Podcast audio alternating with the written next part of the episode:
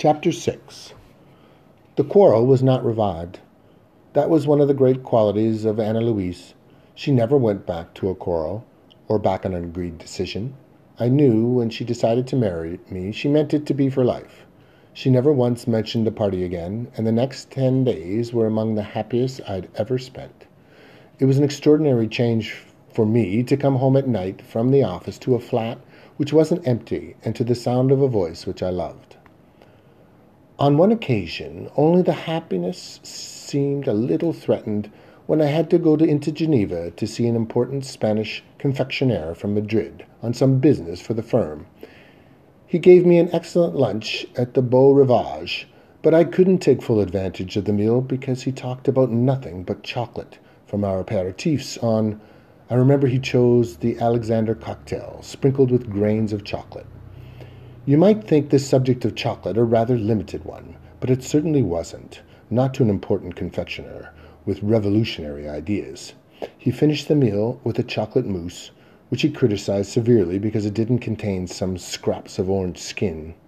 When I left, I felt a bit liverish, as though I had sampled every kind of chocolate my firm had ever manufactured.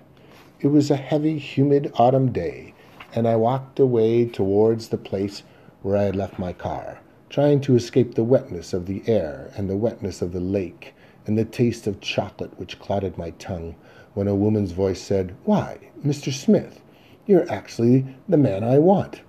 I turned, and there was Mrs. Montgomery in the doorway of an expensive shop, a kind of Swiss Aspreys. I said, Jones, automatically.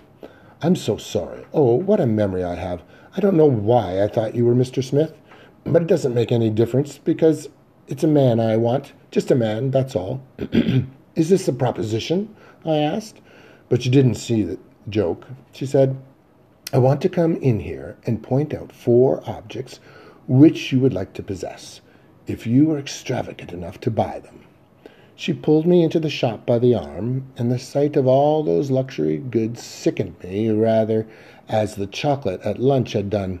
Everything seemed to be in gold, 18 carat, or platinum, although for the poorer customers there were objects in silver and pigskin.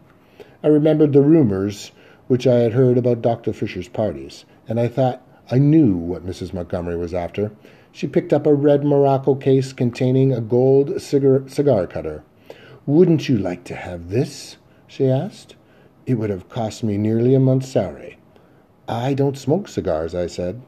I added, You shouldn't choose that. Didn't he give those away at his wedding party? I don't suppose Dr. Fischer likes repeating himself. Are you sure? No, I think after all, they were swizzle sticks. But you aren't sure?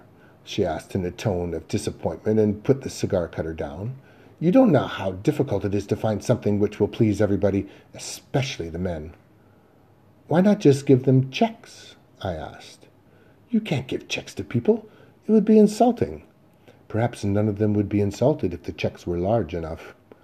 I could see she was reflecting on what I said, and I have reason to believe from what happened later that she must have repeated my remark to Dr. Fischer. She said, It wouldn't do. It wouldn't do at all. Think of giving a check to the general. It would look like a bribe. Generals have taken bribes before now. Anyway, he can't be a general if he's Swiss. He's probably only a divisionnaire. But the idea of giving a check to Mr. Kips, why, it's unthinkable. You mustn't tell anyone I told you, but Mr. Kips, in fact, owns this store. She brooded. What about a quartz watch in gold? Or better still, platinum? But then perhaps they have one already. They could always sell the new one back. I'm sure not one of them would dream of selling a gift, not a gift from Dr. Fischer. So my guess proved to be right, and the secret was out. I saw her gulp as though she were trying to swallow it back. I picked up a pigskin photograph frame, as though people who shopped in that store mightn't be clever enough to know what one used a pigskin photograph frame for. The management had inserted a photograph of Richard Deane, the film star.